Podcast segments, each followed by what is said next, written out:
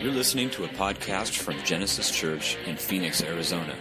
You can find out more about Genesis Church at genesis-church.com. Thanks for listening.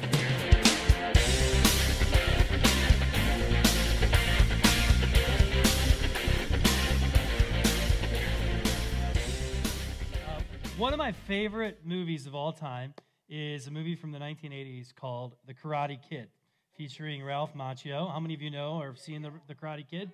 Many of you? Yeah, yeah. Uh, it's the story of this kid, uh, this teenager who moves to Southern California from the East Coast with his mother. And as an outsider, Daniel, Daniel uh, this boy's name, finds himself um, targeted by a group of bullies who also happen to be part of the leading dojo, karate dojo in the area called.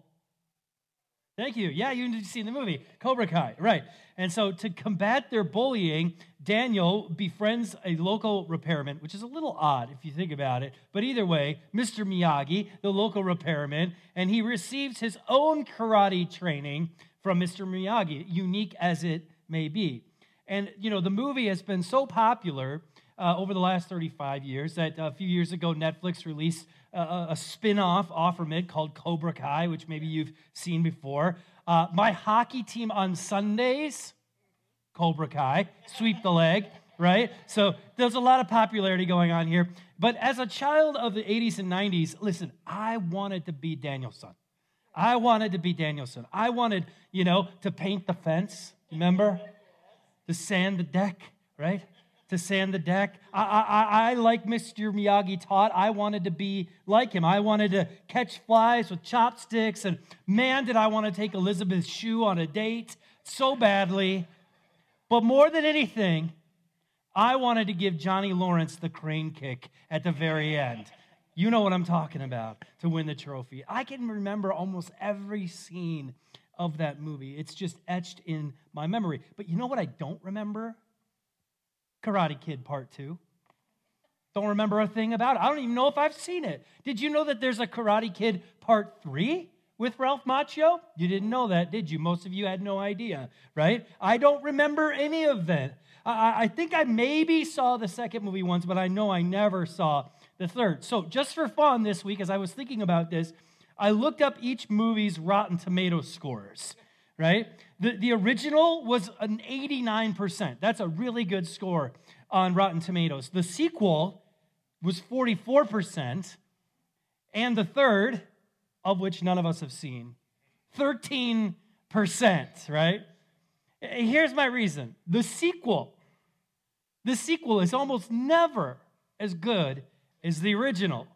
The sequel almost never lives up to the story you loved so much in the original. And there's good reason for that. It's hard to tell an equally compelling story with the same characters and storyline. But I'm here to tell you that there is a sequel that we are about to walk through that is just as good as the original, if not, dare I say it, better. Now, if you were to give the stories of Jesus, Matthew, Mark, Luke, and John, a Rotten Tomato scores, I think we'd all give it a very high score, probably 100. I mean, it's the story of God come to earth through Jesus for the salvation of all humanity. And if you were to do the same with the sequel, the book of Acts that we're going to look through, well, I would give it 100 too. The sequel is just as good, maybe, just maybe, even a little better. So today, we're going to take our first step in walking through the entire book of Acts 28 chapters. I might be dead by the time we finish this book. I mean, uh, truthfully, I don't know how long this is going to take.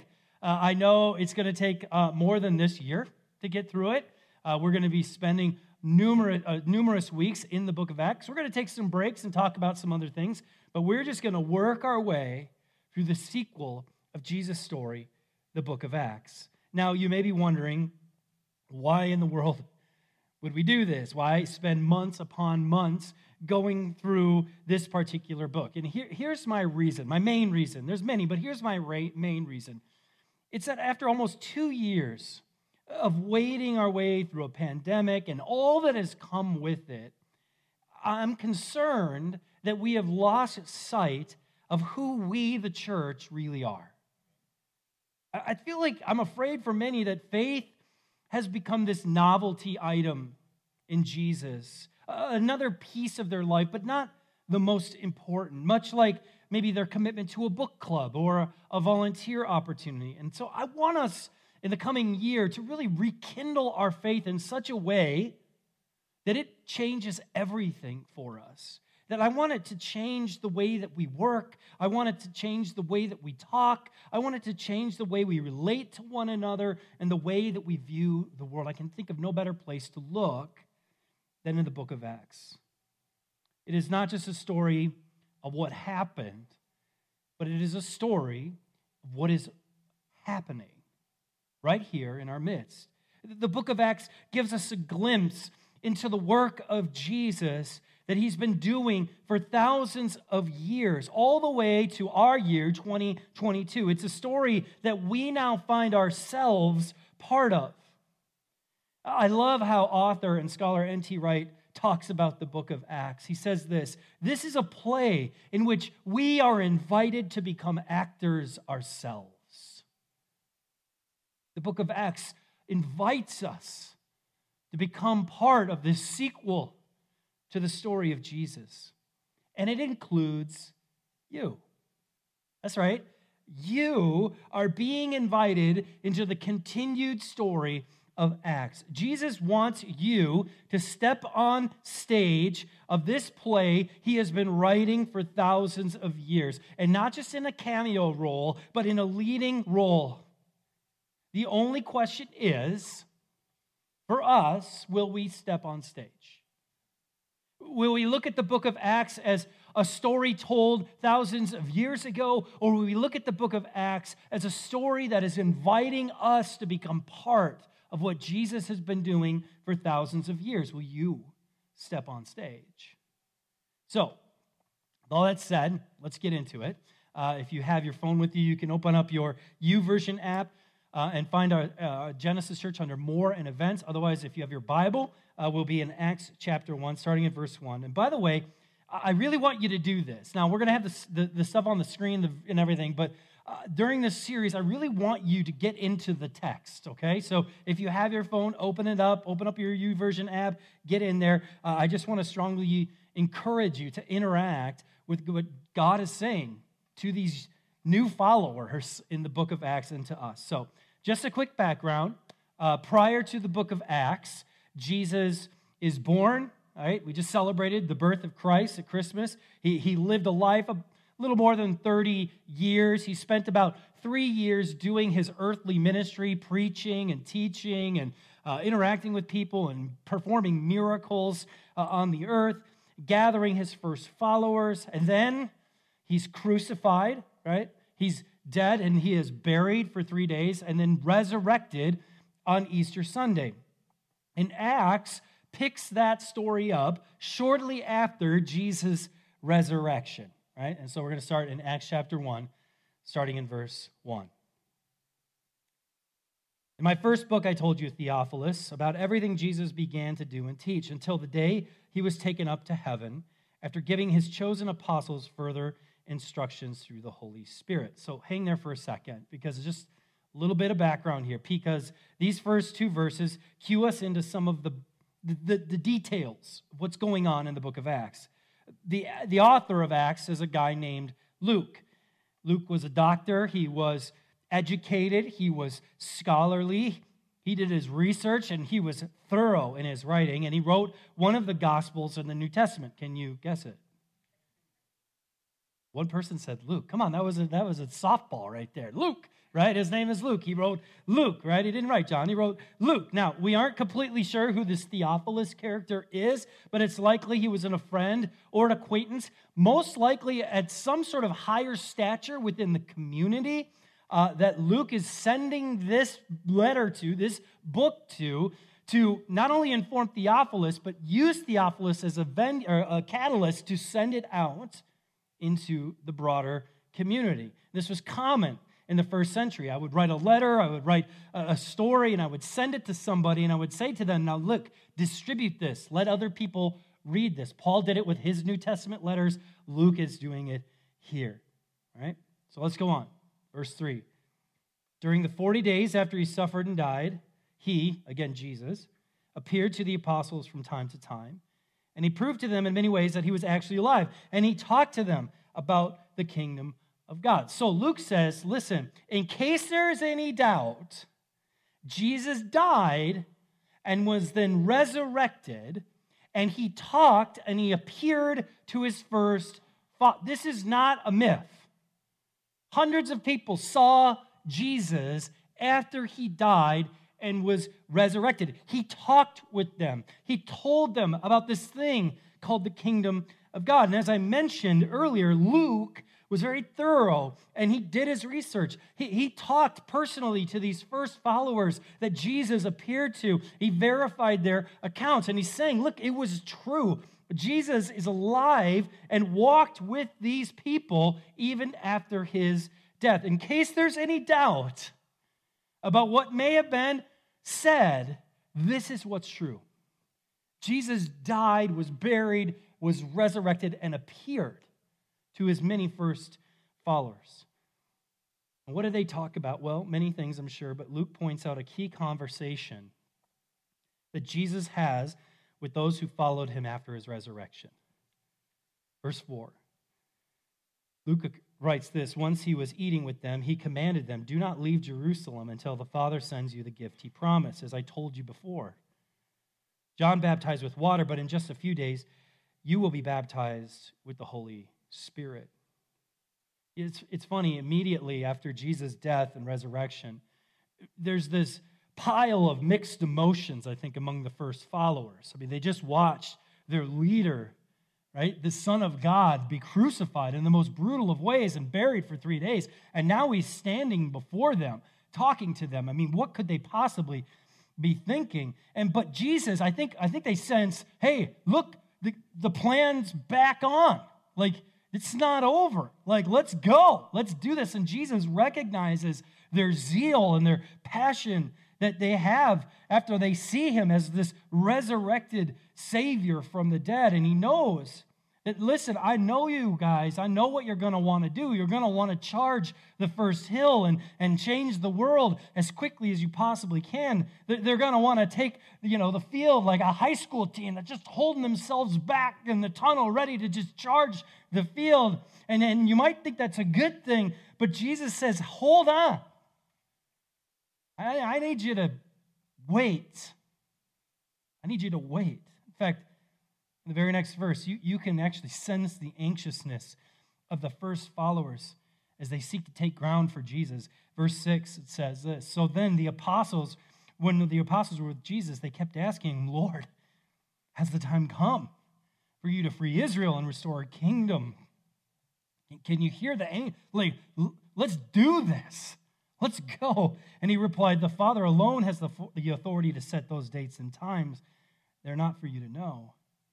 But you'll receive power when the Holy Spirit comes upon you, and you'll be my witnesses, telling people about me everywhere in Jerusalem, throughout Judea, in Samaria, and to the ends of the earth. Can you sense the, the anxiousness, the zeal, the passion of those first followers? Like, it's on. Jesus is alive.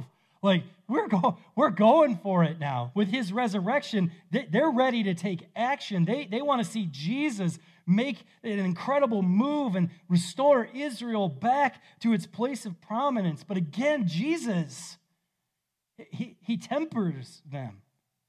He's, it's as if he's saying, guys, I, take a breath, man. Like, I, I know you're excited, but it's not time yet. And then he reminds them don't do anything until the Holy Spirit comes. Good things are going to happen. Listen, you're going to be my witnesses all around the world, but don't do anything until the Holy Spirit makes his move.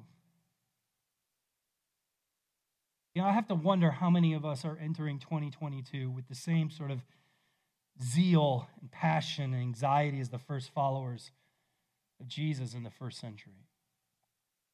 I mean, if you're anything like me, not all that great at waiting. Not so good at it? Mm-mm. And how often do we get ahead of what the Spirit of God wants to do in and through us. I look at these first followers. I mean, I, I love their passion, but man, Jesus is saying, look, don't get ahead of yourself. Don't leave me in the dust here. I need you to wait. You know, I just wonder how many of us are walking into this next year and, and we're going after it. You know, we want the new job.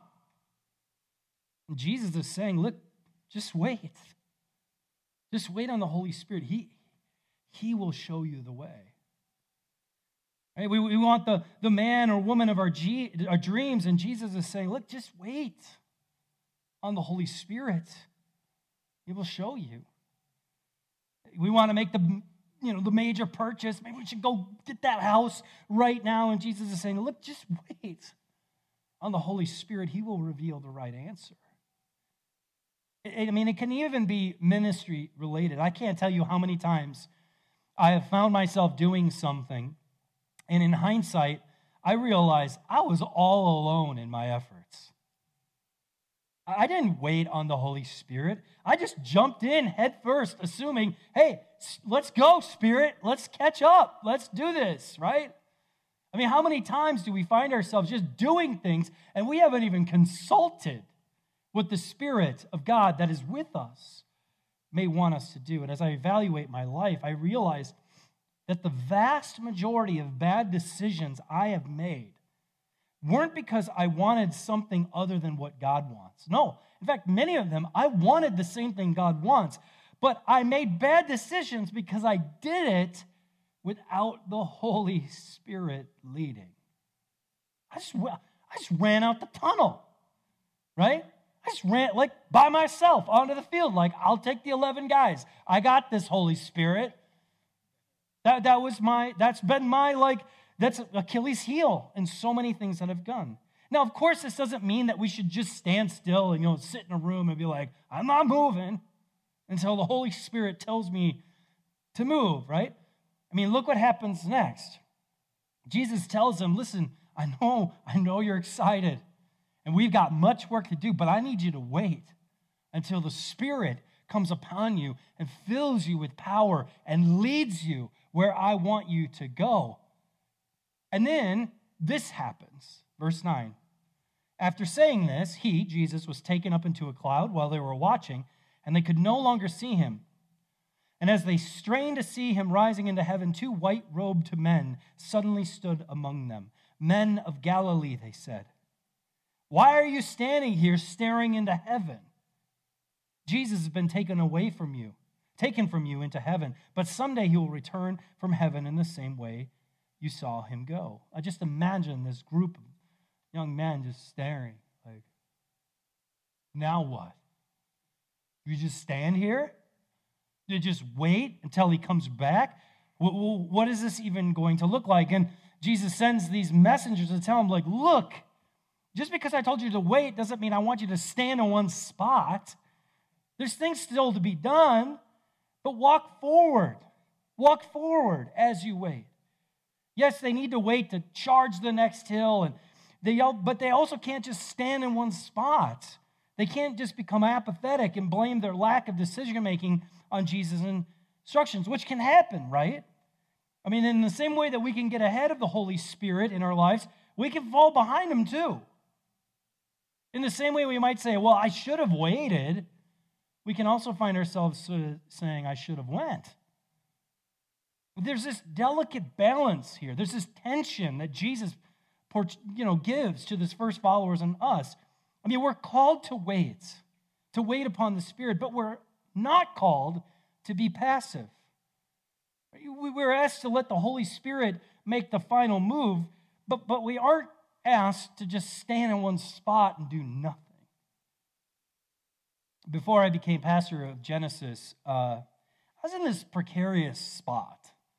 I had just left a church plant that I had given my blood, sweat, and tears to, and was at a church that I, I kind of knew wouldn't be long term, but I had no idea what was next. And I, I could tell Jesus was saying, similar to what he was saying to those first followers, I need you to wait for my Holy Spirit to move. I just need you to wait. But I was also pretty anxious about what was next for me. So I started reaching out to other churches with open positions all across the West Coast. And I had very low expectations for it. And I was almost positive nothing would come of it. But, but I couldn't just stand still. I, I needed to sort of just dip my toe in what, what God might be doing next. And then 15, 15 months later, Genesis called.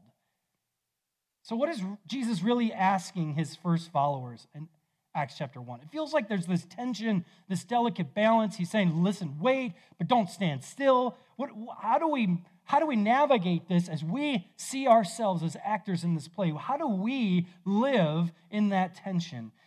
And in one sentence, I put it like this The message that Jesus is saying to all of us is this I want you to walk while you wait. I want you to walk while you wait. I have this image in my mind, you know, of the first followers of us. You know, when you go to like a public pool, maybe you've been to a public pool, and they have the lifeguards around, and you have all these kids. And what is the number one rule at a pool? No running, right? But kids, they're at the public pool and they just cannot help themselves, can they? Like the diving board. The Spirit is leading me to the diving board and I need to get there. And so what do they do? You know what they do? They do this, right? As fast as they can, right? And the lifeguards, no running, no running, right? I feel like this is sort of how like we go through life. We're just like, you know, like trying to run, but not really. And Jesus is like, dude, this is, hey, listen, just walk. Just walk while you wait. I mean, think about running. When you run, what is your goal? Get from point A to point B. When you walk, what is your goal? Enjoy. Take in what God is doing around you. See the scenery. See where God is at work in ways that you didn't notice if you were running. And so Jesus is saying to the, the first father, he's saying, listen, I just want you to walk while you wait. We're not rushing into anything here. You know, we're not running to the diving board. I just want you to walk while you wait.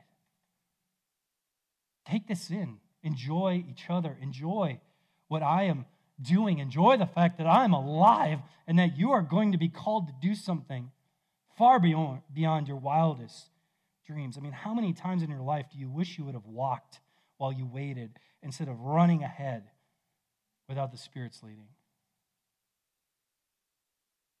What is Jesus asking you to walk while you wait about today? Is he asking you to simply be faithful in the work you have? before you rush into a new position without a Spirit's leading? Is he asking you to walk, walk into the new relationship while you wait to see if the person is the one? Instead of rushing into a relationship that could end in pain and heartache? Is he asking you to walk while you wait to see if the broken relationship will ever be healed, taking small steps towards healing in your own life while you wait on the Spirit to do something new in the relationship. And the, the sequel of Jesus' story is incredible. And you have been invited to be a player in its continuation. You have been invited into that same instruction of Jesus walk while you wait. The Spirit is moving and it, you will receive that same spirit. You will receive it with power. And when you do, you are going to do amazing things. You'll be my witnesses all throughout the world. But as you wait, I want you to walk. Look for the Spirit's movement. May that be the thing that's attentive in your mind. Don't rush, don't run, but walk while you wait. The sequel of Jesus, the book of Acts, it is just as good, if not better. In fact, dare I say it? I think Jesus says it's supposed to be better. And I don't just think that because I just said, well, this is a great title. I say that because Jesus actually said it. In John chapter 14, verse 12, he says, I tell you the truth. Anyone who believes in me will do the same works I've done, and even, what's the word? Greater works, because I'm going to be with the Father.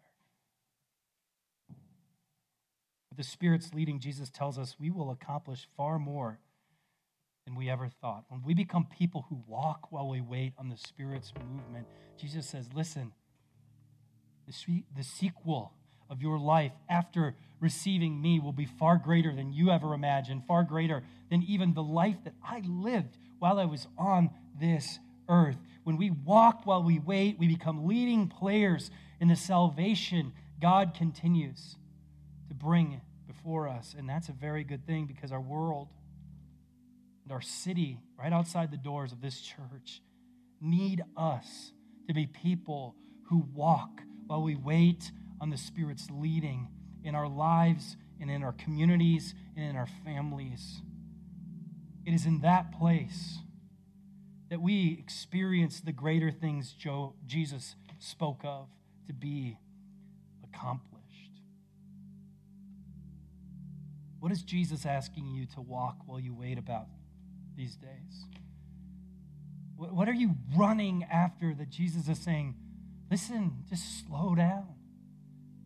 The, the, the, the Spirit will lead you where you need to go. I want you to trust that and just simply walk with me. Walk with me. You know, I can only imagine that these first followers, their heads must be spinning as all of this is occurring. Jesus dies, he's resurrected. Comes before them, he talks with them, he gives them these instructions. Hey, just hold on. Great things are going to happen, but just hold on, just walk with me before the Spirit comes. Allow the Spirit to lead, not yourself. And then he leaves. He's gone. At least from an, on an earthly fashion, he's gone. And they're left there to walk while they wait with each other. And I know, because we'll get to it, that one of the things that they did over and over and over again to remind themselves of the instructions of Jesus, including listen, walk while you wait, was they would get together and they would remember him. They would remember him. They would remember that amazing thing that they just witnessed his death and his resurrection. And they would remember the moment before Jesus died when he gathered together with many of them. And he said, Listen, I want you to do something when you get together. I want you to be reminded that I am alive, that I have died for you, but I am alive with you as well. When he got together with those first followers, they shared a meal, and he took a loaf of bread during the meal and he broke it and he gave thanks for it. And he said, This is my body, which is broken for you. And so when you come together, I want you to take this and I want you to eat it. And I want you to remember that I am sending my spirit to you, that you will have power. And that as you walk in the waiting, that I am with you. That you have been given new life in and through me. So take this bread and eat it and remember me.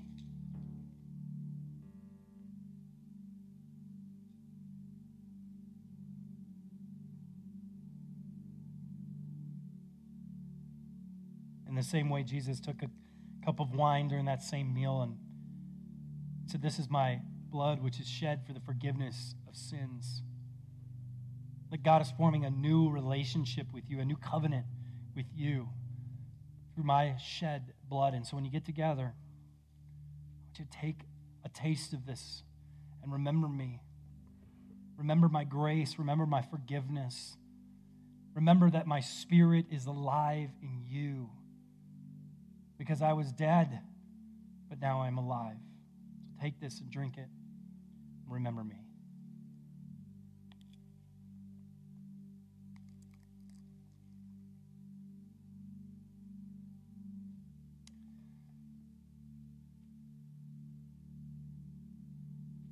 God, we, gosh, we are so grateful for the sequel to your story. We're so grateful that this story, the book of Acts, is not just a story that happened, but it's a story that is happening happening and that we are right in the middle of all of it. That we have been invited to be players, actors, living beings within this story that you continue to write. I know that many of us have walked in here this morning wondering what this year holds for us. God, we have many ambitions and goals and hopes for the coming 12 months. And I pray, even right now, God, that you would remind us that your spirit is here, it's among us, that it will lead us where we need to go. But that sometimes we just need to walk while we wait. That, that rushing into decisions and rushing into choices and relationships, God, many times they're not of you, that we get ahead of ourselves. And I just pray, God, that we would rest in the truth that you are there leading us to trust that, to look for you in all facets of life, that we would follow your leading. Thank you for the example. These first followers, they had no idea. I mean, we have the benefit of looking back on this book and reading it and seeing thousands of years of a history. They had no idea and yet their ability to take Jesus' word and apply it in their lives wholeheartedly. God, may we be inspired to do the same. Thank you for Jesus.